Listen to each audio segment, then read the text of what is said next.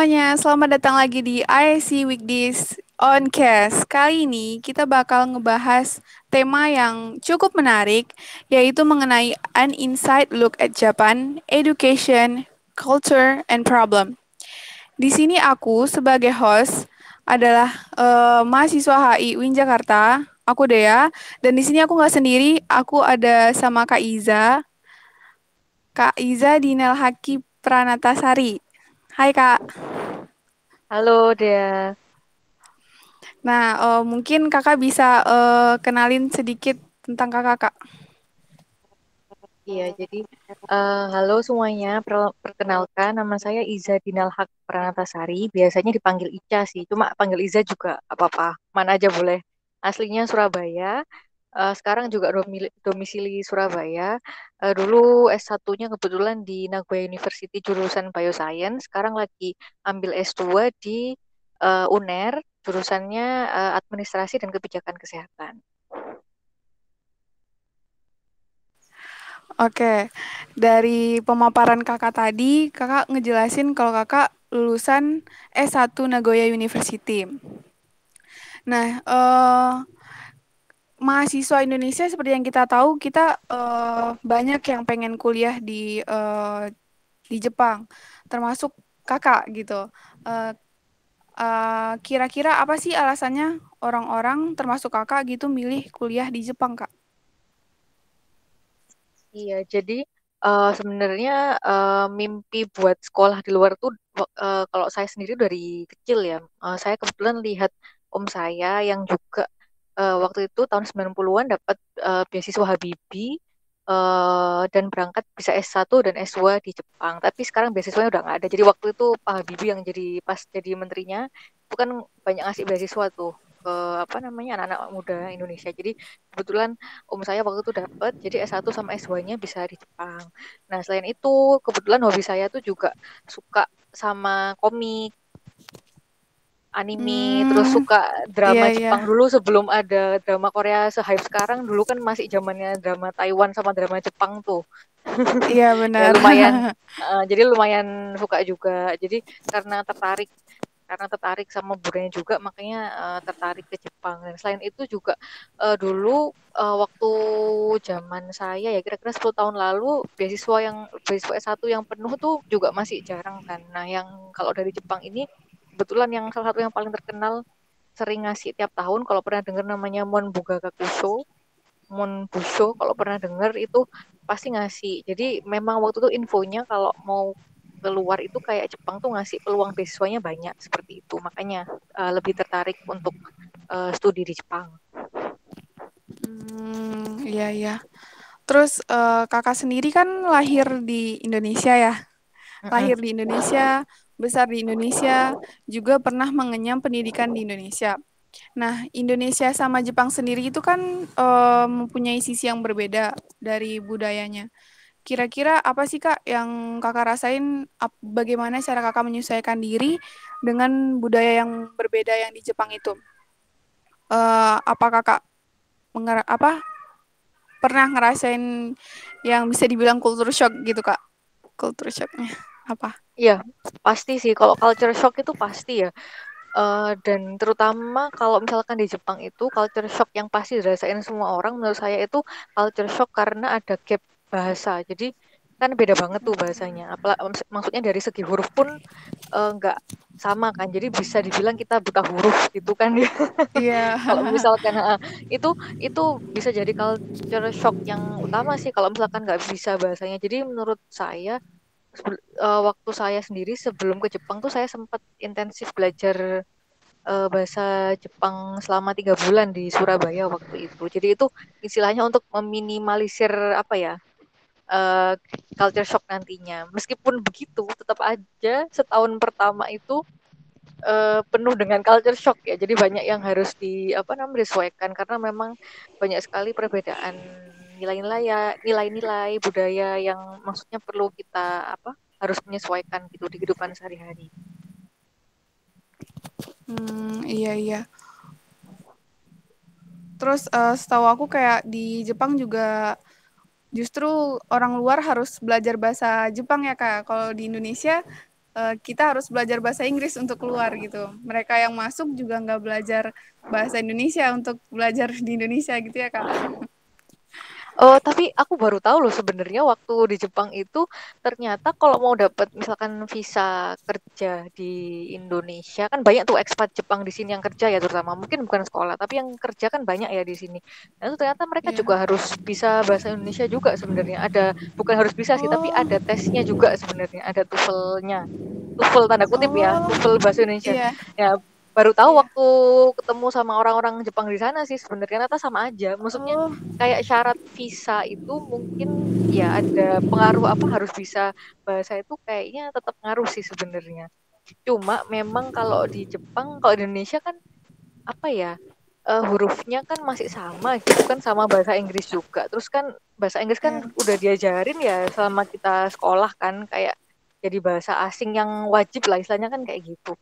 Nah, kalau di Jepang tuh masalahnya uh, pengajaran bahasa Inggris tuh memang uh, apa ya telat kalau nggak salah sih setahu saya mereka baru diajarin bahasa Inggris itu kayak SMP apa ya dan hmm. isi kurikulumnya itu maksud saya agak uh, gimana ya tertinggal lah tanda kutip ya dan mereka kan, oh.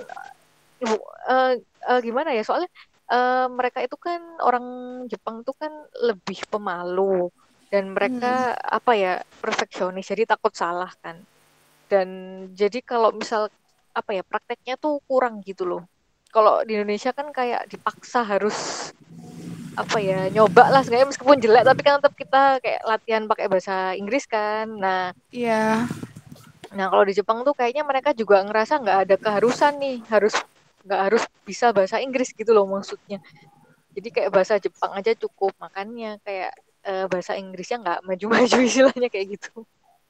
Oh gitu ya kak, aku baru tahu nih soal itu. aku pikir ini beda. Nah untuk uh, sesuai sama SDGs nomor 4 itu pendidikan ber, uh, berkualitas ya kak. Jadi dari yang kita tahu, yang kita lihat pendidikan di Jepang itu justru kelihatannya bagus kan kak. Kayak uh, yang aku pernah lihat postingan, anak-anak itu baru dikasih ujian waktu kelas 3. Jadi pendidikan awalnya itu mengenai etika gitu. Uh, sebenarnya sistem yang dia pakai itu kayak gimana sih kak? Bedanya gitu sama Indonesia. Yeah. Hmm, ini yang apa yang saya omong ini pendapat pribadi loh ya. Jadi mungkin ya, nanti misalkan apa, apa ada narasumber lain mungkin nemu beda lagi, beda lagi kali ya. Nah, jadi kalau hmm. saya lihat, saya kan bulan apa waktu di Jepang kan masih piye ya, baru lulus SMA kan. Jadi apa uh, istilahnya bukan istilahnya sih belum punya anak tapi banyak orang Indonesia yang kuliah di Jepang rata-rata itu kan mereka dosen sama peneliti kan jadi banyak waktu itu senior dari Indonesia itu rata-rata sudah berkeluarga dan punya anak dan mereka menyekolahkan anaknya di Jepang juga kan akhirnya Nah, rata-rata juga kebanyakan anak-anaknya itu masih yang kecil, jadi masih pendidikan dasar antara kayak preschool, TK sampai SD biasanya di sekolahin di Jepang ya. Kan gratis juga kan soalnya kalau apa namanya? pendidikan dasar kan di sana gratis.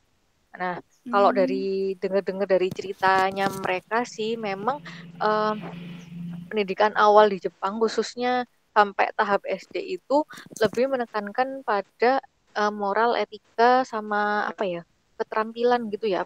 Keterampilan atau kreativitas. Jadi uh, pelajaran itu kayaknya ketinggalan banget sama apa?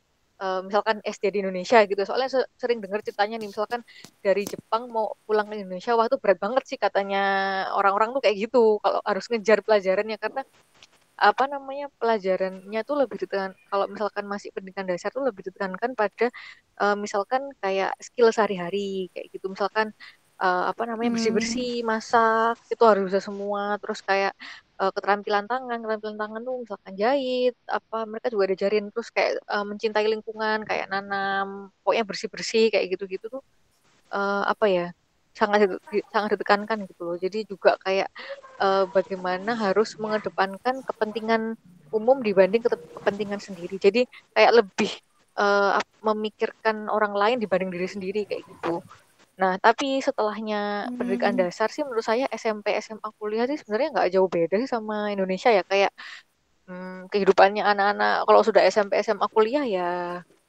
penuh dengan belajar ya maksudnya apalagi kalau mau masuk uh, universitas juga ketat banget sama aja kayak di sini mau SMPTN tuh juga belajarnya juga lumayan gila-gilaan sih Iya, sama kalau Oh, setelah itunya sih kayaknya sama, kurang lebih sama sih. Mungkin pendidikan dasarnya yang beda. Hmm, iya iya. Terus kan jadi udah kita bisa lihat eh, pendidikan di Indonesia sama Jepang itu beda gitu. Tapi eh, apa banyak positif, banyak eh, sisi positif yang dari pendidikan Jepang yang mungkin bisa kita eh, aplikasikan di Indonesia gitu, Kak. Soalnya kan eh, pendidikan Jepang sendiri juga eh, eh, apa termasuk yang terbaik gitu di dunia. Jadi eh, menurut kakak apa sih yang Indonesia harus siapin sama gimana cara menyesuaikan in- eh, Indonesia menyesuaikan untuk bisa menerapkan sistem yang dipakai Jepang gitu kak. Maksudnya kan kulturnya beda gitu. Sistem Uh, jadi pendidikan yang bagus yang ada di sistem Jepang yang pendidikan yang bisa bagus yang kita bisa pakai gitu di Indonesia. di Indonesia gitu ya. Um, mungkin ini sih kalau Iya, misalkan uh, jadi nanti waktu kuliah di Jepang itu mereka sistemnya itu uh, sangat spesifik. Jadi kayak misalkan uh, saya belajar sains gitu ya. Nanti waktu tahun ketiga itu sudah masuk kayak lab istilahnya kayak gitu dan itu mereka benar-benar kayak kita dilatih untuk jadi kayak researcher atau peneliti beneran gitu. Nah, apa? Nah, bedanya sama Indonesia itu uh, kalau di Jepang antara sistem pendidikan dengan sistem, dengan industri itu nyambung, mereka tuh saling terkoneksi. Jadi apa pun penelitian yang ada di dunia akademis itu bisa diterapkan di kehidupan nyata, baik itu di apa namanya sehari-hari atau di dunia industri. Jadi istilahnya nggak terputus di situ gitu. Jadi apa yang kita pelajari itu bisa bermanfaat lah istilahnya. Ya bisa dibilang kayak gitu. Nah kalau Indonesia kebanyakan kan uh, apa ya apa yang kita pelajari di uh, kampus mungkin kayak terputus di situ gitu loh kadang-kadang. Nggak apa nggak ya nggak nggak bisa disambungin lagi ke dunia kerja gitu kayaknya sih. Mungkin salah satu bedanya yang sangat menonjol sih menurut saya sih itu sih. Gimana Terus caranya bisa menyambungkan ya antara sistem pendidikan yang ada dengan kondisi lapangan kerja gitu. Kondisi nyata hmm, di luar dunia akademik oh iya. Jadi menurut kakak apa yang Indonesia harus persiapkan biar eh, kita tuh bisa eh, gunain sistem yang ada di Jepang itu kak? hmm, uh, yang pertama sih menurut saya uh, itu ya meningkatkan kualitas dari pengajar itu sendiri. kan kita tahu juga kan ya maksudnya semua kan dimulai dari yang ngajarin kan ya. Iya benar. jadi kayak kualitas guru sekarang kan apa kayak ya kesejahteraan guru juga harus dipikirkan kan terus kayak kualitasnya guru juga gimana maksudnya guru tuh mulai dari guru SD sampai apa dosen kuliah ya maksudnya juga perlu dipikirkan gitu kualitasnya. Terus kualitas dari fasilitas yang kita punya juga kayaknya harus apa namanya di apa ya ditingkatkan kan. Karena maksudnya Indonesia tuh masalah utamanya aja belum semua bisa dapat pendidikan kan sebenarnya. Iya benar. ya nah sebenarnya menurut saya sih yang perlu di apa uh, perlu diterapkan tuh benar-benar yang wajib wajib belajarnya itu benar-benar harus diterapkan dan memang benar-benar gratis gitu. Maksudnya kalau, kalau di Jepang kan memang gratis. Nah kalau Indonesia kan belum tentu kan ya. Iya terus kalau misalkan nah ke, terus kan kadang-kadang kayak dulu ada sistem zonasi itu. Apa sekarang masih sistem zonasi, zonasi ya? Sekarang kan pandemi. oh sekarang pandemi ya lupa. Lu iya. nah, dulu saya inget kayak adik saya waktu mau masuk SMA itu pada rame gara-gara nggak bisa takut nggak bisa masuk Masuk sekolah bagus ah yang atau favorit gitu ya. Gara-gara kayak misalkan cuma dilihat dari tempat tinggalnya sempat ada kayak gitu kan ya. Iya benar nah uh, itu sebenarnya kan mau maksudnya bagus kan supaya pemera- pemerataan. Dan itu salah satu itu salah satu apa ya sistem di Jepang juga kayak gitu. Jadi sekolah itu yang paling dekat dengan rumah sebenarnya kayak gitu. Memang kalau di Jepang juga. Cuma di Jepang kan kualitasnya sama semua tuh. Jadi maksudnya nggak Iya. ada bedanya tuh masuk sekolah mana. Jadi nggak akan ada yang protes. Nah masalahnya waktu pemerintah kita mau nerapin kayak gitu. Nah fasilitas kita kan beda-beda gurunya beda terus Iya benar. uh, uh, nah makanya jadi kayaknya kalau utamanya dulu sih yang ini dulu fasilitasnya dan kebijakan apa? Gurunya juga. Wajib uh, uh, uh, guru wajib apa wajib belajar itu dan benar-benar gratis. Terus fasilitas setiap sekolah juga benar-benar distandarin ada standarnya lah istilahnya supaya apa ya semuanya bisa mengenyam pendidikan yang uh, standar ya di seluruh wilayah gitu. Apalagi sekarang apa pandemi gini juga tantangannya beda lagi kan. Iya. Uh, uh, tambah susah lagi kan minta online. Sedangkan online juga belum tentu semuanya punya device-nya punya device-nya. apa akses hmm. internet. Nah ya itu tambah pusing lagi sih sebenarnya Iya kayak kakak yang kakak bilang tadi dari gurunya yang pertama kan. Aku pernah dengar oh, abi eh, setelah bom Hiroshima ya kalau nggak salah. Jadi yang dicari itu guru dulu, guru duluan gitu. Itu benar nggak sih iya. kak? Aku kalau nggak nah. salah dengar. Ya, itu saking maksudnya saking pentingnya pendidikan bagi mereka gitu kak. Jadi guru dulu yang dicari. Dulu juga sering dengar kayak gitu, cuma kebenaran atau enggaknya, saya kurang tahu sih kalau naik benar atau enggaknya, cuma denger-dengar juga kayak gitu. Tapi saya nggak bisa mastiin benar atau enggaknya. cuma apa kalau dari apa namanya segi penghargaan ke guru itu memang tinggi sekali ya. Maksudnya kalau dari segi gaji gitu nggak perlu khawatir lah, pasti apa ya selain uh, hidup juga terjamin maksudnya dari segi gaji juga iya uh, jadi guru tuh juga suatu apa namanya kebanggaan ya apa maksudnya ya memang di sangat dihargai gitu karena guru itu ya yang ngasih ilmu istilahnya kayak gitu kan jadi nggak di yeah. apa nggak dipandang sebelah mata kayak gitu.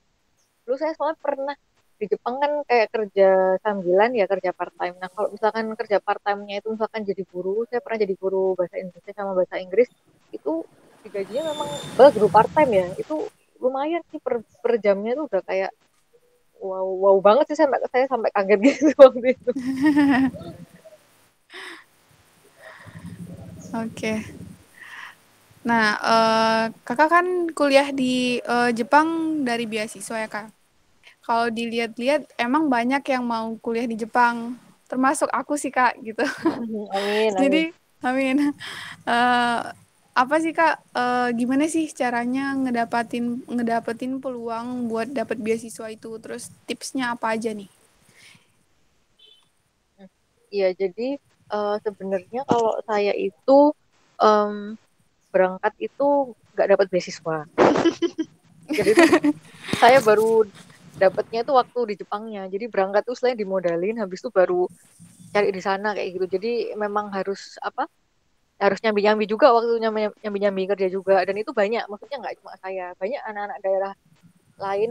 Kalau saya kan dari Surabaya kota ya istilahnya. Tapi ternyata banyak dari anak-anak lain itu yang nekat juga tuh ke Jepang apa tapi juga tanpa beasiswa. Jadi ya sekolah sambil kerja gitu. Nah untungnya alhamdulillah waktu kuliah itu saya cari-cari beasiswa dan alhamdulillah uh, ada yang dapat cuma memang nggak uh, penuh. Jadi kayak kepotong-potong gitu mbak dia kayak semester satu dapat semester tiga sampai berapa tuh? Semester tiga sampai enam dapat habis itu nggak dapat lagi kayak gitu gitulah hmm, nah gitu.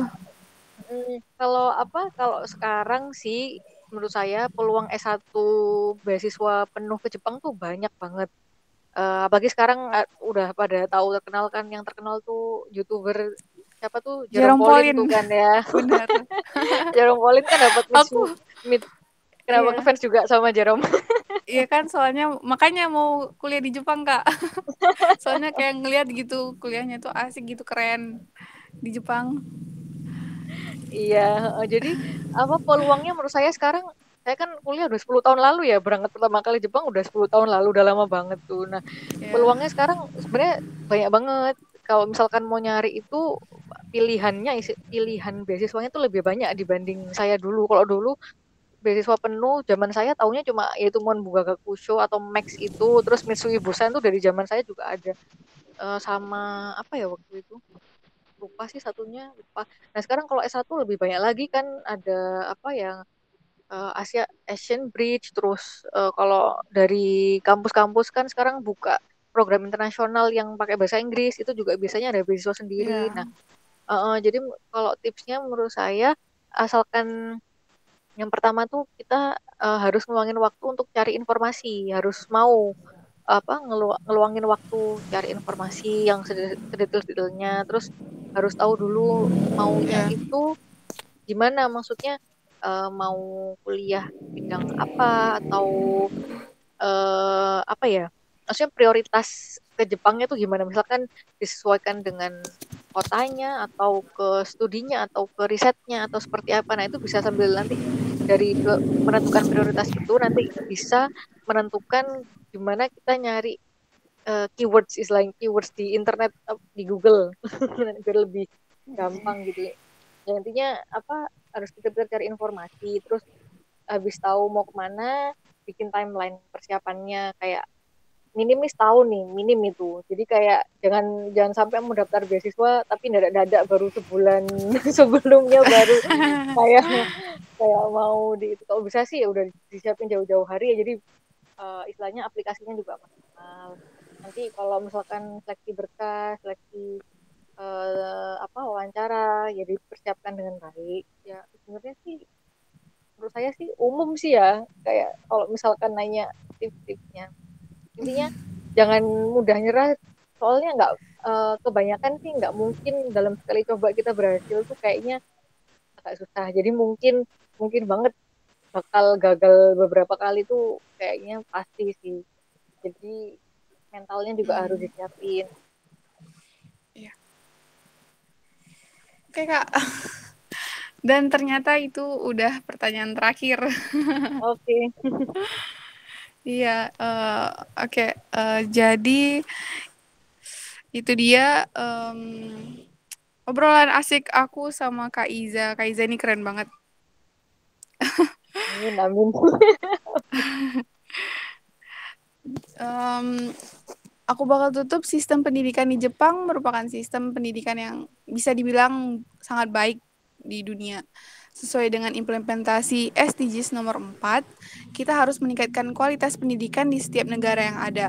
Dikarenakan uh, seperti yang kita tahu bahwa kualitas pendidikan menentukan tingkat keberhasilan suatu negara dalam berbagai sektor, dari sosial, ekonomi, teknologi dan sebagainya. Sehingga dari uh, saat ini kita harus aware terhadap SDGs nomor 4 untuk perubahan dan perkembangan pendidikan yang berkualitas. Oke semuanya, uh, terima kasih Kak Iza udah ngulangin waktunya. Uh, pasti sibuk banget ya. Enggak kok, terima kasih juga sudah mengundang saya ngomong di sini. Oke, uh, terima kasih buat uh, semua yang udah nonton dari awal, udah dengerin dari awal sampai akhir. Um, tetap jaga kesehatan, ikutin protokol kesehatan, jaga jarak, pakai masker. Uh, sekian dari episode kali ini. Jangan lupa tonton episode sebelumnya dan nantikan episode selanjutnya. Terima kasih. Dah.